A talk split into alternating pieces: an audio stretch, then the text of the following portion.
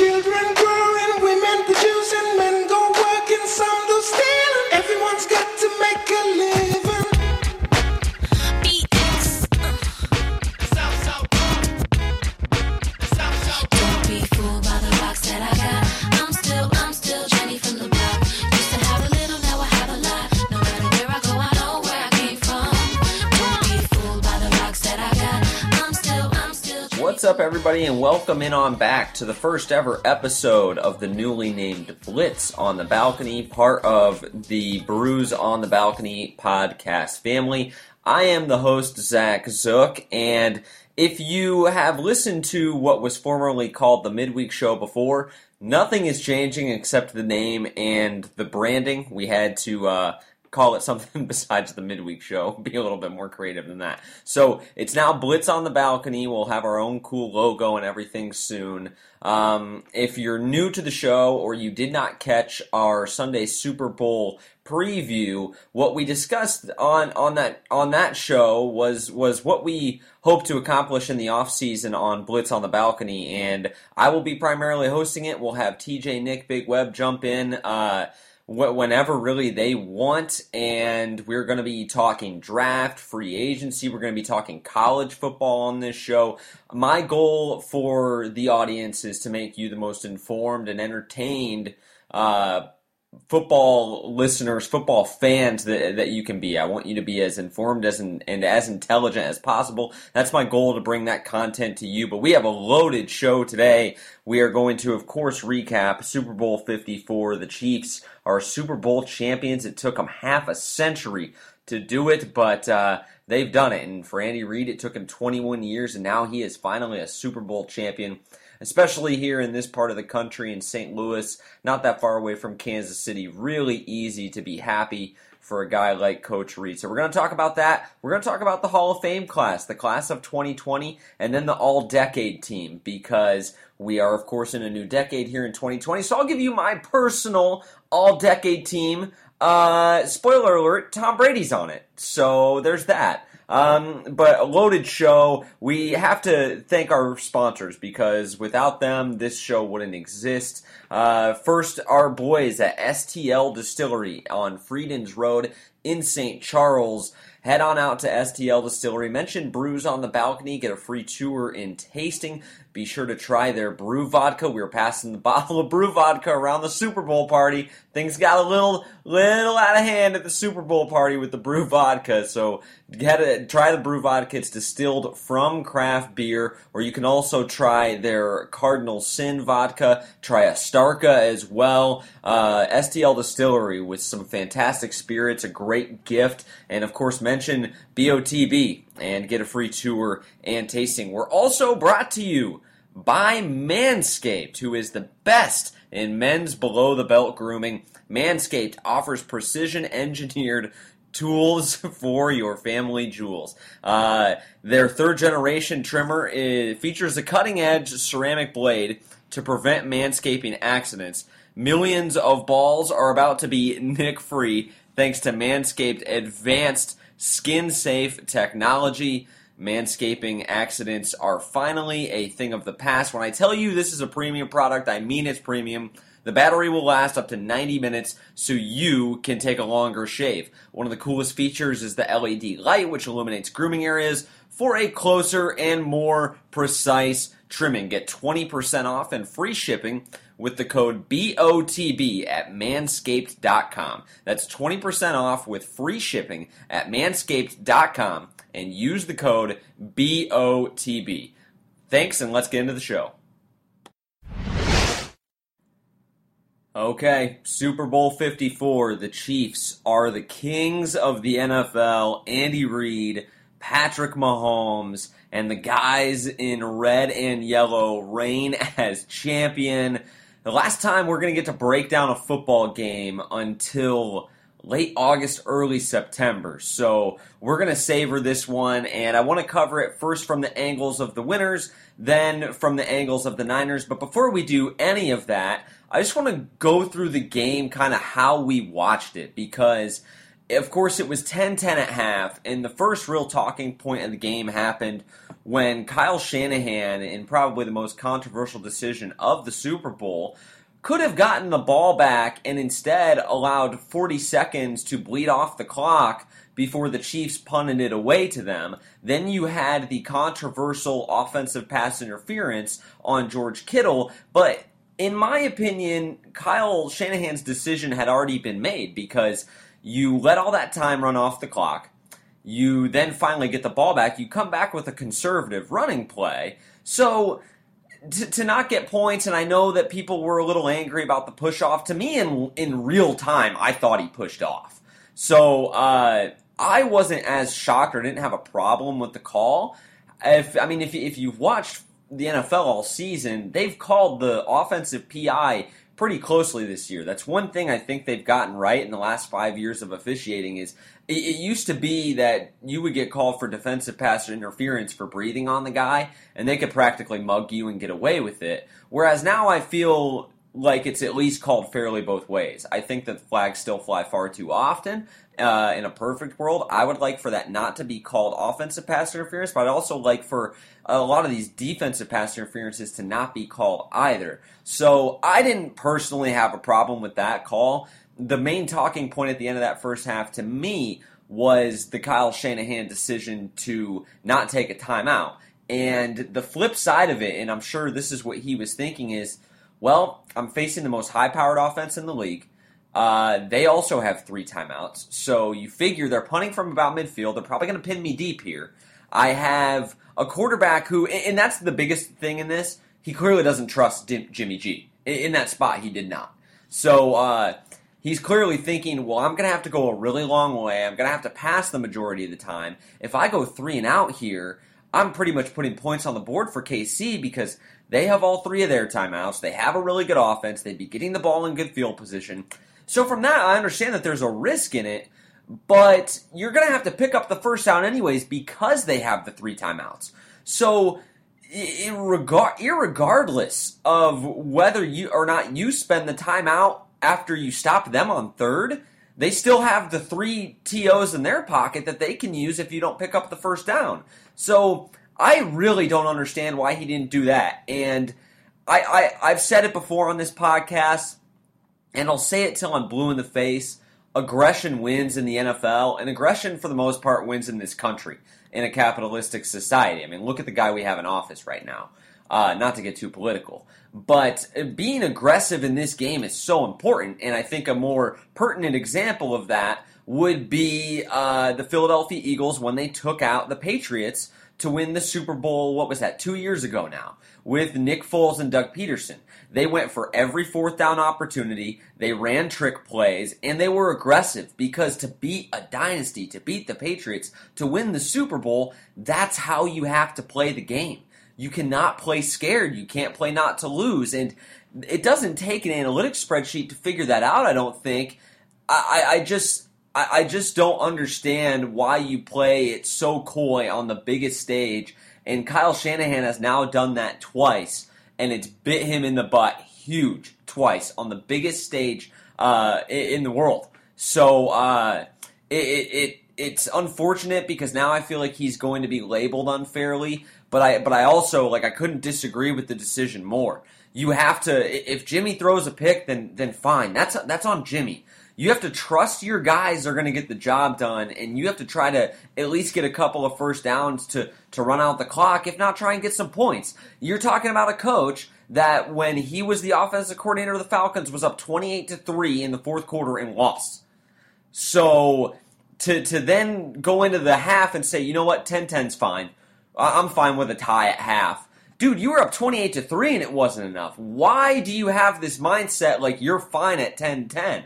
I don't understand that, and it, I think it ended up being the difference in the game. I, it's it's tough to boil it down to any one decision, but and, and the 49ers had their chances late. And it, it's just I, I will never second-guess a decision if I don't disagree with it when the decision's made. I, try, I think it's unfair to go hindsight because hindsight's twenty twenty, right? It's it's easy to say now after the fact, oh, well, you should you should have tried to put more points up on the board because it looks like obviously you needed them.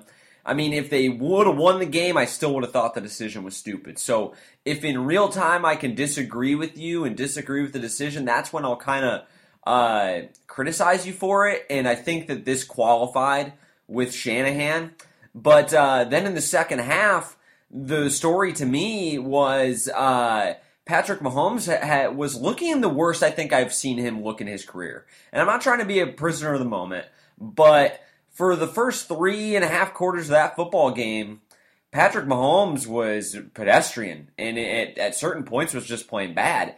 He had the just interception out of total frustration where he, I mean, he threw it right to Fred Warner. It was a terrible pass. It was uh, passes that I see below average quarterbacks make, like g- guys that are, become backups, you know, and you just you don't see that very much from Patrick Mahomes, and it kind of made you go, whoa. It felt like the lights were a little too bright for for, for the beginning stages of that game, and in the beginning, I don't really think it was Patty's fault, because that offensive line was getting whipped up front. The right guard, Duvernay Tardif, was just getting his ass kicked by Eric Armstead, and you had Nick Bosa coming off the edge. They couldn't block a soul, but in the second half, they were able to stabilize a little bit. Patty was able to get going, and here's one thing I'll say for Patrick Mahomes is I don't think that in this day and age of football, with the millennial football player, that toughness is a given. I think back in the eighties and nineties, toughness in the N F L was a given. Every player had it. Nowadays, I think it's a legitimate trait, because I don't think that everybody's tough. I, I, I don't even think three-quarters of the league is tough. But one thing I'll say for Patrick Mahomes is he's tough. He's a tough kid. He he throws the pick, doesn't bat an eyelash, comes right back out. It's all about the next play. And he said that in the interviews, next play, next play, next play. And he credited playing in the Big twelve for that mentality, because that's how you had to play in the Big twelve. You throw a pick, get right back out there, because it's going to be a shootout and it's going to come down to the end. And so he learned that in college, and it's helped build him into the quarterback he is today. And he was taking shots. I mean, he got rocked by Ward in, in, in the first quarter of that game, when he fumbled the ball, and then they ended up having to try and convert the third and one, what was it? Because he was across the line to gain, then just got absolutely clobbered, and the ball ends up flying a yard behind the first down uh, and before it rolls out of bounds. So he was taking shots in that game. He wasn't getting much protection. He was certainly getting frustrated, had the two interceptions in the game, but he persevered in his toughness and ability to stand in there in the face of immense pressure on the world's biggest stage with one hundred plus million people watching that game was so remarkable to me. And I think it truly cements him as the best quarterback unquestionably in football right now. Um, if I had to rank it, I think I'd go Patrick Mahomes one, probably Russell Wilson two, then a combination of maybe probably Drew Brees three, and then you got some more young guys, because I certainly wouldn't put Rodgers and Brady above any of the three I mentioned. Like, as it stands right now, Brees certainly had a better season this past year than did Tom Brady or Aaron Rodgers. So I, I think Patrick Mahomes is truly going to be one of the greats in this league, and the question is just how high will he ascend? Because assuming he can stay healthy, and he has the ability to, I mean, you might as well, I said this about Quentin Nelson, like after after his rookie year. Like, as long as he can stay healthy and stay out of trouble, you might as well hang the gold jacket on him right now. And I I know that seems crazy, because he just completed his third year in the league, his second year starting, won the M V P, though, his second year in the league, and is now a Super Bowl champion. So obviously a long way to go, obviously a young career, but f- for Patty and then for Coach Reid, those are my two biggest takeaways on this on this Chiefs Super Bowl. Uh, for Andy Reid, just so happy for him as a coach and, and as a guy, because you talk about a guy in Andy Reid, and I, I think I tweeted this on Monday, had waited twenty-one years to become a world champion. Got so close with the Eagles, completely turned around that franchise. When he was hired with the Chiefs, they had the number one overall pick. They weren't picking in the middle of the draft. They weren't a wild card team. They were the worst team in professional football. And Andy Reid was able to turn that around. They drafted Fisher, the lineman, and they made the playoffs six out of seven years since. And now it feels like, how is anybody else going to win the division with Patrick Mahomes and Andy Reid at, at, at the at the forefront of it? Because are the are the Raiders, are the Broncos, are the Chargers going to be able to dethrone that combo, which looks like it's not going away anytime soon? I don't think so. So the sky is the limit for those guys, and just the ability to persevere by Andy Reid is so impressive to me. And I think it really teaches us a life lesson, because he grinded for two decades plus, chasing that tangible goal of being a Super Bowl champion, and each and every year he came up short. For one reason or another, to his fault or to not his fault, he came up short. And I think it really teaches us that if you just keep swinging, if you just keep working, if you don't don't feel sorry for yourself, but keep working, and you'll eventually get there. I think that that is the manifestation of Andy Reid and what the Super Bowl kind of means to me personally. Uh, in the tweet I said on Monday too, it's it's like Lamar Jackson said. He wore the T-shirt at the postgame uh, one of, in one of his interviews. Nobody cares. Work harder. That's what Andy Reid did. Each of the last twenty-one years, I've been on this earth for twenty-five years, all but four years I've been alive, Andy Reid has been grinding as, as a coach to win a Super Bowl. And he finally did it. In the year twenty twenty of our Lord, Andy Reid is a Super Bowl champion and will be forever. You cannot tell the story of the N F L without mentioning Andy Reid and now Patrick Mahomes. Okay, as much fun as it is to blow Andy Reid and the Chiefs and Patrick Mahomes and how great they are, I am done doing that for this show, at least for... So I want to talk Niners and kind of where they go from here, because as is to be expected, there's been some overreaction uh, fr- from the game. So I think that there's a lot of Kyle choked going around, and... let's face it, he he has. So he was the offensive coordinator of the Atlanta Falcons' twenty-eight to three uh, comeback by the Patriots. That was a couple of seasons ago, I think three now. Um, and I think they were like a ninety-seven percent win probability. This twenty to ten comeback that the Chiefs have now had over the San Francisco forty-niners, when Kyle is now the head coach, was the second highest win probability in Super Bowl history for, for Kyle's team. So so he certainly has uh, not been able to close out a couple games. I think the criticism uh, is fair, but to say he's a choke artist, I think, is a little strong. I feel like all of a sudden he's getting branded the same way really Andy Reid was branded for a, such a long time. It's really interesting how as Andy Reid has won and gotten that monkey off its back, it seemingly has jumped right onto the back of Kyle Shanahan now as the guy that can't get it done in big games and he always chokes. And that's so ridiculous to me, because he's still one of the bright young minds in football, and in just his third season as the head coach of an N F L franchise, had the best roster and the best team from really start to finish until they ran into the Chiefs. And even though the Chiefs beat them, they have the better quarterback. And that's, I think, the main reason why we saw them come out on top. But from top to bottom, the fifty-three man roster of the forty-niners, I think even the Chiefs would tell you and their fans that it's better than the Chiefs, because we take a look at some of the holes on their defense, and we've talked ad nauseum about the differences in the two rosters. But I think, although it's fair to criticize Shanahan, you're jumping the shark a little bit if you are boiling down his coaching career to being a choke artist that can't win the big game. Well, The, I'd say the N F C Championship game is a pretty big game, and he boat raced the Packers. I'd say his first playoff game as a head coach is a pretty big game. Absolutely destroyed the Vikings. They went through the toughest schedule stretch in N F L history, where they played the Ravens, they played the Packers, I think they played the Seahawks, and ooh, they were outstanding. So to boil Kyle Shanahan's success or lack thereof down to this Super Bowl victory is just ridiculous. And I know that Twitter isn't real life and social media isn't real life, and so most forty-niner fans don't feel that way. But it's it, the frustration was palpable after the forty-niners were defeated by the Chiefs in the Super Bowl in the manner in which they were defeated. And I, I, I think I do, I do get it, and the decision to be so uber conservative at the end of the first half is is mind-boggling, and it only makes the frustration that then they end up giving up the comeback worse. But if you don't think that, that Kyle Shanahan is going to win a ring as long as he just stays entrenched in San Francisco, then you're crazy, because he and Sean McVay are the two brightest young head coaches we have in this league, and I'm not even counting. I mean, they're above Matt LaFleur, who I think turned out and proved that he's a pretty good head coach with the roster he took to thirteen and three this year.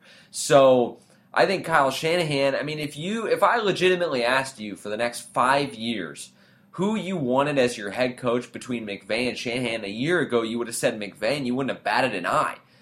Now, I, I got to tell you, I really might take Kyle to have more success in the next five years than Sean McVay, because of the the success he's had this year, the way he's done it. They have such a sustainable team right now. He's just really impressed me, and I think the biggest thing about Kyle that I I think is one of his biggest assets is his ability to remain steadfast. When they had those tough years just losing, and Jimmy got hurt, and they were like one in ten at one point, I want to say, the press conferences were virtually the same as when they were winning, and they went thirteen and three and won the N F C. He's a very even-keel coach, and I think that's a very important trait to have in the leader of the franchise. You don't want to get too high, and you don't want to get too low. And franchises that do that oftentimes struggle and aren't as consistent. Whereas I think Kyle Shanahan, because he's been around the game for so long, because he has been around his dad, Mike Shanahan, for his whole life and taken everything he's known from Mike, including that zone running scheme, he is going to have a very consistent football team. And I, I know it sounds like everybody, I feel like every year of every championship in every league, they always say, oh, well, they'll be back, they'll be back. And a lot of times, they never do make it back. Look at the Rams this year. Oh, they'll be back. They didn't make the playoffs this year. The, the, the Super Bowl champion Patriots, they lost one and done at home to the Titans on Wild Card Weekend. You don't know if you're going to be back. But Kyle Shanahan, even if he's not back next year, has as good a chance over the next five years to win a Super Bowl as anybody in the league. And I think that if you put the odds right now, he would probably be the favorite uh, to, to win one in the next five years. Maybe Andy and Mahomes are probably still ahead of them because, I mean, realistically, what's what's changing over there? They could win multiple Super Bowls and become the Patriots of the twenty twenty decade in a in a flash if we're not careful here. And that's and maybe that's an outrageous take too, but I mean, you think about Mahomes and what he's accomplished so far in his very young career and all the time he's going to have left. They he's going to be eligible in about, I think, thirty days for an extension. And he's going to get broken the fuck off. Just wait. I cannot wait to see what that number is.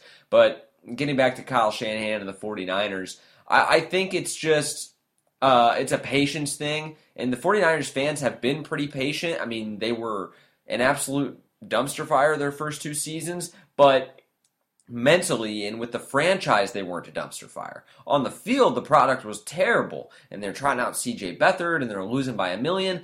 But John Lynch and Kyle Shanahan had their plan, they stuck to it, and they were rewarded with an N F C championship, an N F C championship, a Super Bowl berth, and a young roster with some cap flexibility to where they can do a lot of different things. And I, I think if you're going to point the finger at anyone, you pointed at Jimmy Garoppolo, but even some of the takes on him have been kind of kind of outlandish.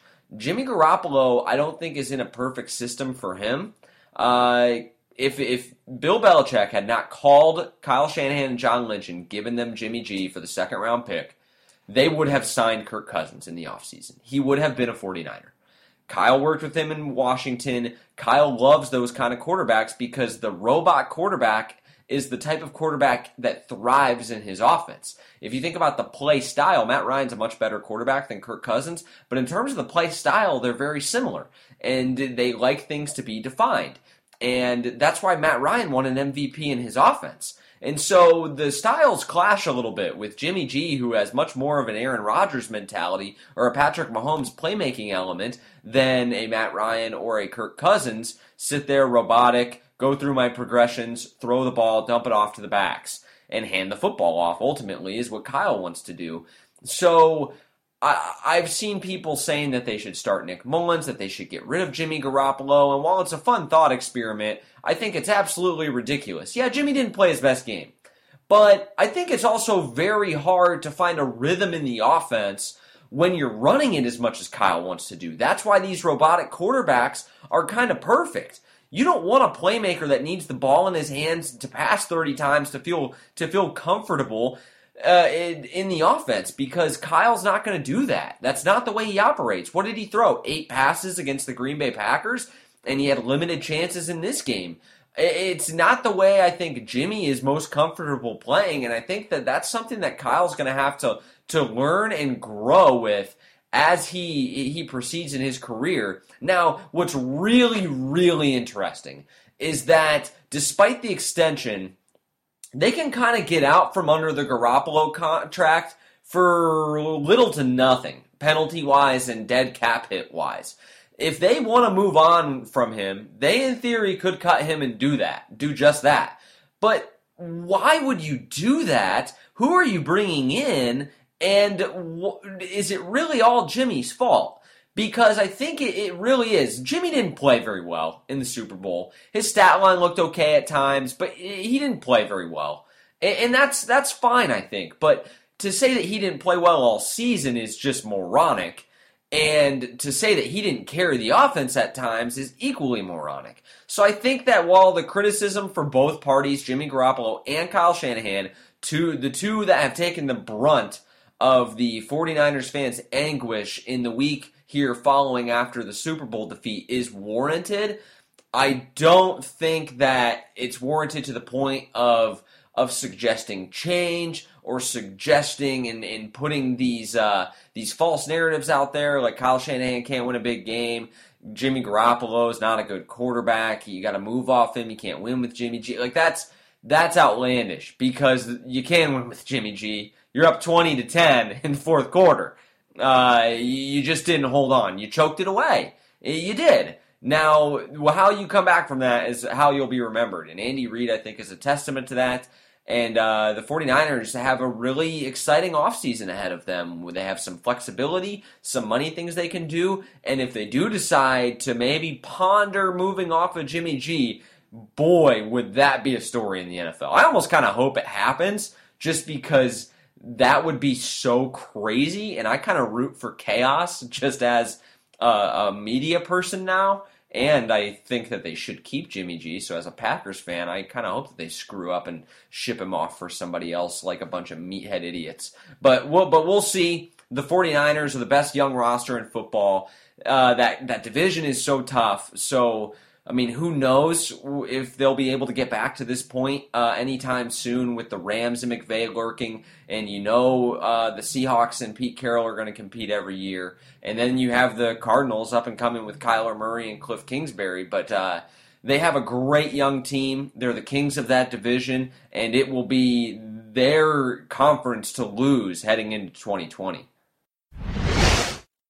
I want to acknowledge the Pro Football Hall of Fame guys that got in this year and talk about some of the guys that are going to have to wait now at least another year as they try to earn their induction into the Hall of Fame. And I know that this is always kind of a touchy, touchy topic for a lot of people, and it's guys' legacy at stake. They had the uh, video of the Dallas Cowboys player, whose name escapes me now. I mean, just they had the video of him finding out he didn't get in uh, and how disappointed he was. And it's it means so much to all these players. And I understand that it is it is reserved for the elite of the elite. It's not the Hall of Very Good. It's the Hall of Fame. So I, and I think that it should stay that way. It should be hard to make the Hall of Fame. But you see these guys and how much they've put into the sport, how much blood, sweat, and tears they've given their life to this thing. And this means so much to them, and they're at a point in their life now where it's not like you can you miss the Pro Bowl or an All-Pro, and you can go back the next year and use that as fuel to kind of change everybody's mind. Like, you're done. Like, you're what you have tried to accomplish, like, it's set in stone. And you want to be remembered for what you feel like you earned and deserved. And so it's a, it's a tough thing sometimes when some of these guys don't get in. But I want to talk more about, we'll, we'll get to kind of the guys that were snubbed and who should get in uh, in the following years down the line. But let's talk about the uh, five inductees as players to the Pro Football Hall of Fame. They have a uh, different, it was a different year this year for the Hall of Fame because this was the hundredth year of the N F L. They had guys that played in, in older eras that they kind of let in, and I and they called it like it's a it's a centenarian program or something like that that they were doing to kind of honor those that played in a very different era and time period. They also elected in a few coaches, Jimmy Johnson and Bill Cowher. Uh, both were found out about their induction on live television. That was pretty cool to watch. But the five players that were elected to the Pro Football Hall of Fame in the class of twenty twenty are as follows. Safety Troy Polamalu, running back Edgerrin James, a safety Steve Atwater, guard Steve Hutchinson, wide receiver Isaac Bruce. And let me just go down the list here and talk about some of these guys and what I think that they meant to the game, what they meant to me as a fan, because I'm finally getting to the age where I watched some of these guys growing up. Troy Polamalu especially was so iconic with the Steel Curtain and their Super Bowl team uh, when they defeated the Arizona Cardinals. And Troy Polamalu had to be one of one of the ba- best safeties of the of the two thousands, and was so iconic in his, in his versatility and what he could do on the defensive side of the football. He was a guy that could uh, beat offensive linemen blitzing as well as pick the ball off in coverage. He wasn't really the fastest guy in the world. I think he came out of U S C, if I'm not mistaken. But his instincts and his understanding of opposing offenses, his study in the during the week was clear and evident because of how good his instincts were. I mean, you really compare it to the style of play in the secondary to that of a Richard Sherman, because he was that instinctful on the football field. And in addition to that, he did have great ability. He wasn't the fastest guy, but he was a big guy, and he could lay the lumber. He came up and supported in the run game. He could take away tight ends and backs uh, in, in coverage. He could he could blitz the quarterback. He could play safety over the top, and he could be down in the box as a linebacker. He really did do it all, and the Steelers asked him to do it all. So really kind of cool that he got to go in as the same year as his head coach, Bill Cowher. Uh, Edgerrin James, the running back from the Colts, was kind of on on his way out around the time I started really following the game, but I do remember uh, those years with the Colts he had with Peyton Manning and what at the time was one of the most incredible offenses I had ever seen, because I was only about six or seven years old when The Greatest Show on Turf was going in ninety-nine and two thousand, and then the years after that, of course, and they were in Saint Louis, and I, being from Central Illinois, remember remember those that time period vividly, but I don't really remember, or I didn't watch on T V the Rams uh, like I did that Colts team in, in, through those Peyton Manning years, but I always remember Edgerrin James is kind of a guy that was just very dependable, and uh, just just got the job done for them. Uh, when whatever they needed him to do, if if they needed him to run it just ten times that game, he could do it. If they needed to lean on him for thirty carries, he could do it. If they needed him to catch passes, he could do it. If they needed him to hold up and run per, or pass protection, he could do it.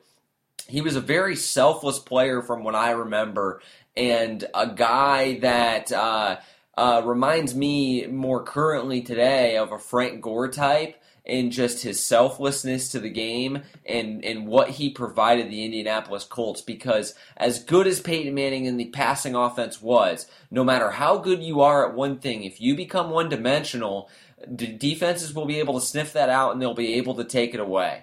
And Edgerrin James made sure that that was never the case for the Indianapolis Colts. And uh, I think that he was elected in, and rightfully so. Steve Atwater, safety for the Denver Broncos, is in. And this is this was a controversial decision. I don't really remember watching Steve Atwater that much. He was uh, coming up around the time I was born, and he got in over a Packers great. And that is why there have been... There's been kind of some controversy because the stats clearly point to Leroy Butler. And we'll, we'll get to Leroy Butler in a second.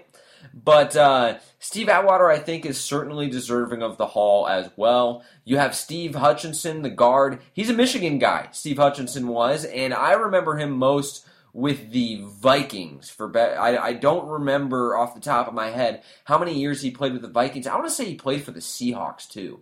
I could be wrong about that. In fact, he might go in as a Seahawk. Anyways, I digress. Steve Hutchinson, though, a great guy in the trenches.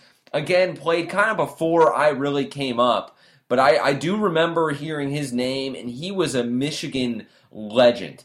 Uh, Michigan and Big Ten schools in general are one of the few kind of places where linemen get remembered. Like, I will never forget Taylor Lewan. I will never forget uh, Jake Long, the left tackle at Michigan, and I'll never forget guys like Steve Hutchinson. And be, that's because the university won't let you. They love their offensive linemen, and the Big Ten as a conference loves their fatties on the offensive line. And Steve Hutchinson was one of the best. He was so tough. And on, on the interior, they don't get as much credit as the tackles do because they're not guarding always the premier edge defenders. They're not, you know, that left tackle position for a while was the only one that got any credit, because it protects the quarterback's blind side from guys like L T. Well, Steve Hutchinson was instrumental in the run game, and it's guys like that that get, that should get just as much credit as running backs like Edgerrin James because of what they're able to do moving three hundred pound plus defensive linemen and linebackers out of the box to to get push up there to allow the offense to move forward. So uh, Steve Hutchinson, a great guy. And lastly, Isaac Bruce. Torrey Holt was on the ballot as well, and uh, it, it, it's good to see Isaac Bruce get in, a guy that was certainly instrumental in the greatest show on turf through the Kurt Warner years. Uh, kind of disappointing, I guess, that, that Torrey Holt couldn't make it in. I, I understand it, um, but Isaac Bruce certainly deserving, and I think it's great for him to get in. Uh, just, just you think about those teams, and especially in Saint Louis, the Saint Louis sports football podcast is what, what we're based in this city. And although I didn't live here around the time that was going on, I know Isaac Bruce means a lot to a lot of different guys. T J and Nick, I'm sure, could go on for days. And Big Web could go on about watching those those teams back in the late nineties and the early two thousands. Uh, just throw it up and down the field. It was the most exhilarating thing in sports at the time.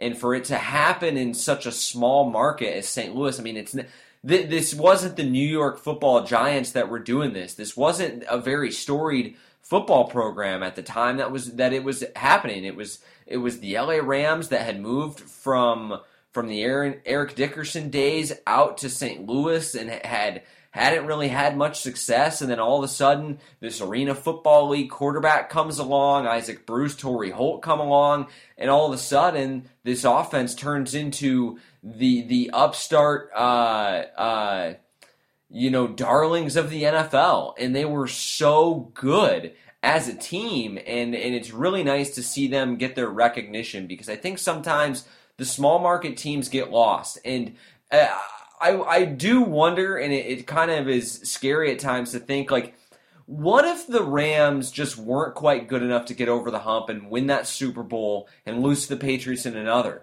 Because they won the N F C twice in, in that time span, and had they not done that, I wonder if guys like Isaac Bruce would still get their due, even if they had the same numbers. And uh, it makes me wonder. It makes me have doubts about that, but I am happy that uh, those guys are getting the, the same recognition as some of the other guys on this list that played for much more storied franchises historically, like like Troy Polamalu with the Steelers, uh, like Steve Atwater with the Broncos. So uh, really happy for all five guys that get, got in. I think they're certainly deserving. A couple of guys I think that got snubbed. I think the biggest one is Leroy Butler. But uh, also Richard Seymour, and it, it, the frustration is is visible. And I'm going to try and pull up some of Leroy Butler's stats and compare them to, uh, to well, mainly Steve Steve Atwater's, because that's who got in over him. But uh, Richard Seymour just said, "I respect the process. On to twenty twenty-one." Like it, it's it's really hard for these guys that, that don't get in, and I think that Seymour deserved to get in. Reggie Wayne, it was his first time on the ballot this year. He certainly deserves to be in the Hall. I, I know that Hall of Fame voting has this weird gatekeeping attitude about it, and it's like it's it's worse in baseball. When you talk about unanimous guy getting unanimously voted in, are you a first ballot guy or are, do you get in on your third try? Like that matters to the voters, and I don't think it should. Like that that's the political bullshit that I don't really like. But uh, for better or for worse, I, I do think Richard Seymour belongs. I do think Reggie Wayne belongs, and I do think Leroy Butler belongs. I, I'm gonna read you off some stats in comparison to Steve Atwater.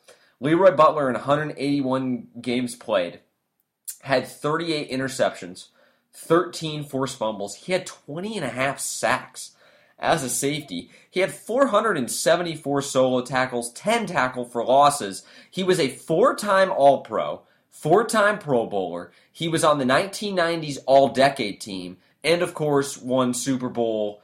Uh, won the Super Bowl in nineteen ninety-six with Brett Favre over the New England Patriots. Steve Atwater won the nineteen ninety-seven Super Bowl, and in one hundred sixty-seven games, here's Steve Atwater's stats. He had uh, twenty-four interceptions, six forced fumbles, just five sacks, three hundred thirty-four solo tackles, but was an eight-time Pro Bowler and a two-time All-Pro. Was also a member of the of the nineteen nineties All-Decade team. Leroy Butler has a not not a not a marginal advantage. A significant statistical advantage in basically every important metric uh, when it comes to playing that position. He played more games. He had uh, more I N Ts by a significant amount, thirty-eight to twenty-four. He had more forced fumbles. He had way more sacks. He had he had four times as many sacks as Atwater did. He had over one hundred more tackles than he did. He had double the All-Pro nominations, and they have the same amount of Super Bowl rings. To to to keep Leroy Butler out of the Hall of Fame and make him go another round while you put Atwater in, to be quite, I mean, it's bullshit. And I, I hate, I almost didn't even want to do the comparison, because when you do these comparisons, it's almost like you have to shit on one guy to make your point for the other. But Steve Atwater belongs in the Hall, too. He had an unreal career. But it's just, it's disappointing that uh, a guy like Leroy Butler has to has to be kept out and is kept waiting because he might not have the, the, the name value or the brand value or some of these other guys. And like Leroy Butler played for one of the more, more storied franchises in the league, in the Green Bay Packers, and played on an iconic team with Brett Favre. So it's kind of baffling how some of these guys don't get in. And like Richard Seymour, again, like one of the more iconic players in the N F L, like with with with the Patriots all those years at the start of their dynasty, and Reggie Wayne, of course, in Indianapolis on those iconic Peyton teams. So uh, a bummer that guys have to wait, but it is the Hall of Fame. It's supposed to be hard, and uh, I hope that these guys get in next year. Final segment of the day, I want to give you, as we're starting a new decade here, the twenty nineteen season is over. The Chiefs close out the decade as Super Bowl champions, and twenty twenty, the twenty twenty season will start a new decade. So I thought back, because this is really the first decade. I'm twenty-five years old. I was fifteen at the start of the decade. So this is the first decade where I really remember, for the most part, all ten years of the N F L. And so I thought it would be kind of a fun exercise to put together my all-decade, my personal all-decade team. And I picked eleven players on offense and eleven players on defense. I picked five D Bs because that is kind of how the game is played today. I picked two edge guys, two defensive interior guys, two linebackers, and then five D Bs. Uh, for the wide receivers, I think I picked, yeah, I picked three wide receivers, a tight end, and then uh, five linemen, a running back, and a quarterback. So without ado, here is my all-decade team, and I would love for you guys to reach out to me on on Twitter, in my D Ms. Hit the voicemail line if you have uh, some grievances. I would love to hear your all-decade nominations and why you think that they should be in my list if I didn't include them already. So Tom Brady is obviously my Super Bowl or, or my all-decade team Q B. When you talk about the Super Bowls, when you talk about the dynasty and uh, what he's meant to the Patriots franchise, he, he's on my all-decade team. Just real quick, running through his stats since two thousand ten to twenty nineteen, he went to nine of a possible ten Pro Bowls. He was an All-Pro two times. He had six thirty-plus touchdown seasons, and in five seasons, he had a Q B R of one hundred plus.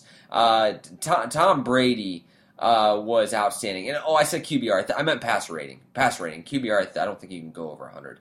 But uh, Tom Brady was just outstanding. You know, there were some other guys like Drew Brees and Aaron Rodgers were the only other ones I think you could really consider.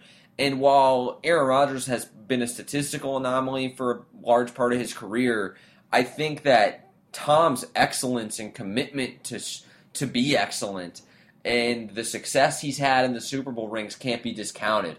And so Tom Brady is my is my all-decade Q B. My all-decade running back kind of surprised me because as I was going through the statistics, uh, getting ready for this and making my team, I did not think this guy was gonna gonna be gonna be my pick. But I picked LeSean McCoy.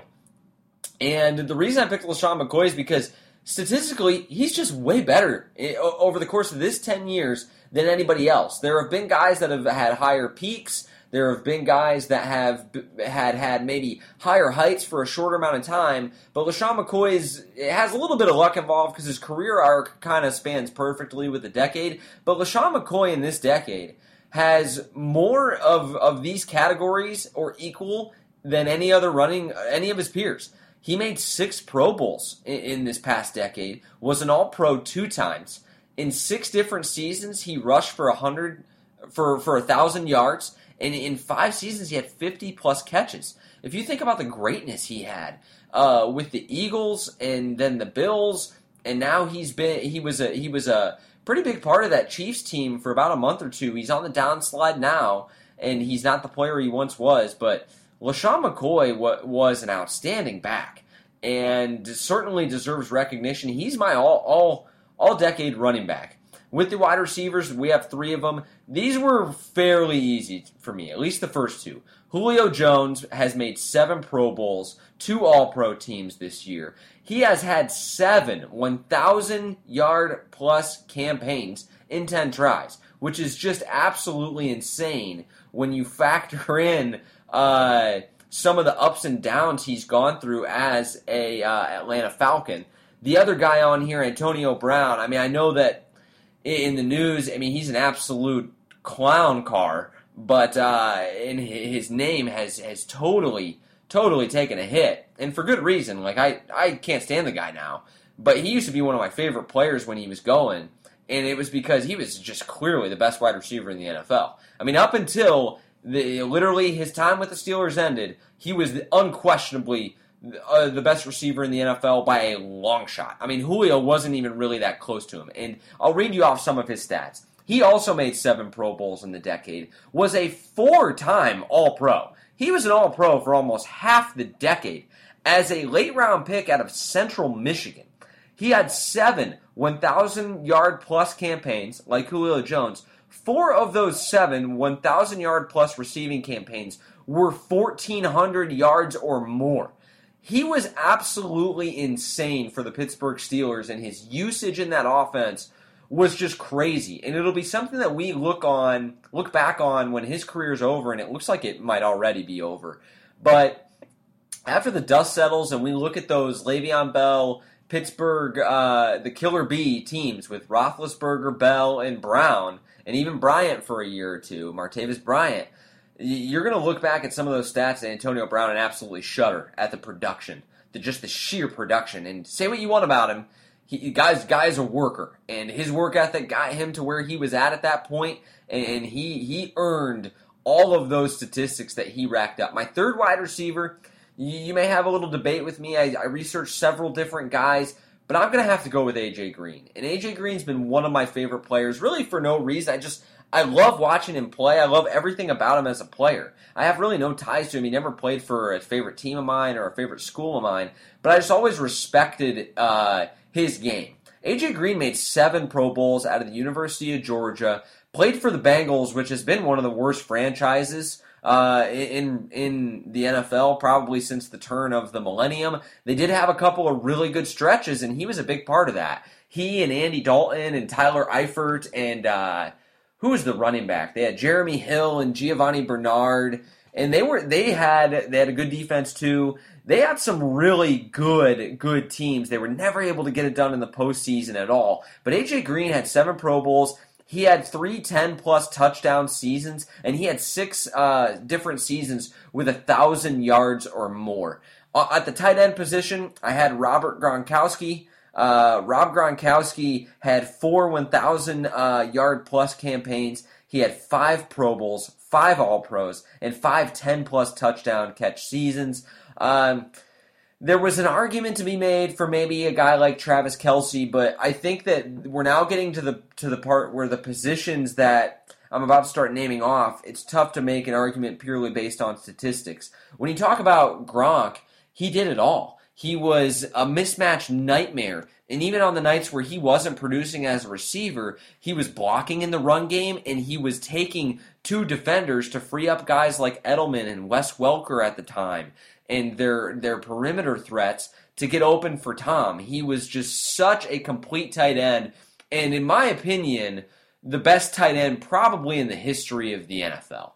And I, I know guys like Tony Gonzalez and guys in the past have have really good resumes too and maybe better brand value, but uh, but Gronk, I think, when we look back on his career in ten years, at just how dominant he was. I mean, like, there was there ever a, a tight end as dominant as Rob Gronkowski was during his tenure that was obviously cut short because of the injuries and the bumps and bruises that you take being that big and having guys play that physical to try and stop you. But uh, he just absolutely babied people for his entire career until he hung it up. Gronk was an absolute menace on the football field. My offensive line is as follows. I took two tackles, two guards, and a center. I'm going to go with Joe Thomas from the Cleveland Browns. Uh, his commitment to excellence in the game is, is unrivaled. I'm going to go with Tyron Smith, who's still going for the Cowboys. I have two Cowboys on this list because my, one of my guards is Zach Martin. My other guard is Marshall Yanda uh, with the Ravens. Looks like his career's coming to an end, uh, and what a way to go out for him. With uh, I know they didn't win the Super Bowl and were one and done in the playoffs, but man, that ride in the regular season was one of the most impressive uh, rushing, team rushing performances, I, the likes of which I don't think we've seen in the N F L in a long time. I think maybe the the fifteen and one Carolina Panthers with Cam Newton could have could have maybe they they might have a word, but uh, the performance in the in the Ravens run game this year has been outstanding. As much credit as we give Lamar Jackson and uh, the offensive coordinator there, uh, his name is Greg Roman. His name escaped me there for a second. Uh, it's the offensive line deserves a lot of credit as well, and none was better on that mar- offensive line than Marshall Yanda. My center is Jason Kelce. You could, uh, I think, gone a number of different routes with this, but I just uh, took Jason Kelce for uh, his consistency in the league, playing center uh, for for a really good offensive line. Um, now we move to the defense. Uh, on the edge, my two edge rushers are J J. Watt and Von Miller. Uh, the only other guy I really considered here was Khalil Mack, but uh, it was really easy to select J J. Watt, similar to Gronk. Like, I know he's not the same player anymore, but at his peak, was there anybody as unblockable as J J. Watt out of the University of Wisconsin? I, I don't think so. And Von Miller's speed rush, I know that he didn't hold up against the run as well in his early years out of Texas A and M, but he's become such a good leader for the Broncos, and J J. Watt for the Texans too. These guys were just at the top of their game in this decade, and the sack numbers bear it out. They are just incredible. On the defensive interior, I went with uh, Ndamukong Suh. I think that is like pretty inarguable. And then the other one I went with was Fletcher Cox from the Eagles. I considered Geno Atkins from the Bengals, but ultimately I went with Fletcher Cox. Uh... Yeah, I mean, if you if you said Geno Atkins, I wouldn't argue with you because his ability to rush from the inside is, I mean, maybe as good as we've ever seen. But Fletcher Cox, I just thought, was a more complete player, especially later on in this decade, has really been a disruptor for the Eagles defense that that won the Super Bowl. So I had to give it to Fletcher. Uh, at the linebacking core, uh, I picked Luke Kuechly and Bobby Wagner. Luke Kuechly calling it quits. I mean, real sad to see him retire early on. I mean, I mean, happy for him, but I mean, just for the league and as a guy that loves watching football, I will miss watching him suit up and play, because the relentlessness with which Luke Kuechly played the game was very commendable, and he played through so many injuries. One of the toughest guys, and and one of the greatest guys too. I mean, just the nicest guy off the field that you could meet, but a complete and total badass b- between the white lines. And Bobby Wagner, I think, has changed the N F L and how we evaluate the position. With his sideline to sideline size, speed, and athleticism, They they don't make them like Bobby Wagner, but everybody is trying to get themselves one. He is, I think, the direct reason why the old run stuffers, like the guys like Blake Martinez on the Packers, are going out of style. Though those uh, big burly run stuffers that would just come up and pop you are disappearing from the league. And it's because of guys like Bobby Wagner that are able to be just as explosive in the run game and chase you down on a sweep. They can plug a hole, shed a guard block, take out a puller, and then drop back and just completely take away a back or a tight end in coverage. I mean, uh, Bobby Wagner was really the first to do that and was the captain of a of that Legion of Boom defense. I know the secondary gets a lot of praise, but but Bobby Wagner in the front seven was as good as anybody. You move on to the back end, and here are my five defensive backs. Richard Sherman, I think, has got to be number one. Most dominant corner of this decade, and it's really not all that close. When you take a look at what, what he's been able to do, really with, I mean, not it's not like he's one of the most physically gifted guys in the world. He's a bigger corner, a more physical guy, and was not a a physically average player by any means, especially uh, in his days with the Seahawks. Now he's a little bit more of a marginal athlete, but Richard Sherman was a big physical, tough corner Uh, in his days with the Seahawks, and guys just weren't putting up numbers like him, and so uh, he was an easy choice. Patrick Peterson was my other choice at the other corner spot, and I think that he gets a little little uh, ignored because he plays out in the desert, and they haven't had very many good teams out there, but Patrick Peterson out of L S U has uh, made a couple of All-Pros, I believe, and was nominated once as a returner. Also, uh, a real versatile guy, a man-to-man corner that, again, his better, his best years are probably behind him at this point. But uh, P two, uh, that was his nickname, and he he is he's he's a stud, man, and he's lived up to the billing. And off the field, he's a he's a leader and a great guy. And the safeties for me are the two guys from the Legion of Boom. I mean, I'm sorry. I, I got to put Cam Chancellor on there. I know his numbers aren't as good as maybe some other guys. Cam Chancellor and Earl Thomas. Earl Thomas was the easy choice because of his ability to run, hit, and cover. He could do it all, play in the run game. I mean, he still does it all if he's healthy. He can play in the run game. He can make tackles. He can just blast you if you come over the middle of the field, and he has the speed to run with you. He is the complete package as a free safety. And as a strong safety, it just, just doesn't get any better than Cam Chancellor. Now, I like hitting. I like physicality. And Cam Chancellor's game wasn't as much coverage. So to be on an all-decade team, maybe it mean you could find a guy that did it all a little bit better than Cam did. But Cam Chancellor struck fear into the heart of his opponents, and he was still really good. He's a physical freak. And now he has had to retire because of the way he played. But out of Virginia Tech, man, Cam Chancellor was it. He absolutely bodied people for his entire time in the N F L. The reason they were called the Legion of Boom was because of Cam Chancellor. It was not because of Richard Sherman or Earl Thomas or Brandon Browner on the other side or the guys in the front seven, maybe more the guys in the front seven than the rest of the secondary, but it was because of, if any one person, Cam Chancellor. Guy has a badass name, Chancellor, and he just absolutely laid guys out.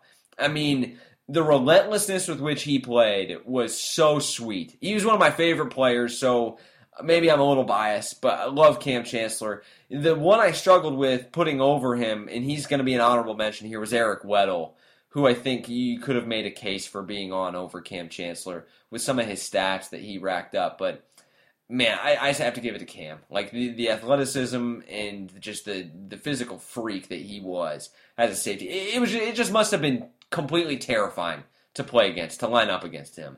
Uh, my D B, my fifth D B is going to be Darrelle Revis. He's the final player on this list.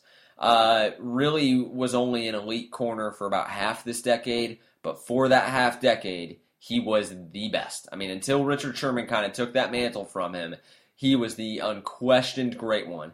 And I think, I think, in my opinion, even over Dion, was the best man-to-man corner we've ever seen in the history of pro football.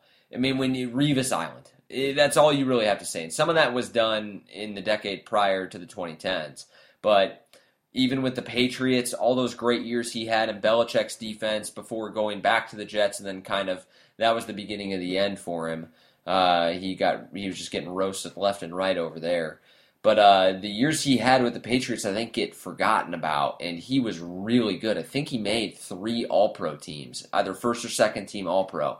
So uh, Darrelle Revis is is my fifth D B, and that's going to do it. Again, let me know what your thoughts are. Uh, you're always welcome to D M me, tweet me on Twitter, tell me how big of an idiot I am, call into the text, call into the line on uh, the Brews on the Balcony show, and then we he they can send it to me and we'll read it over here on Blitz on the Balcony.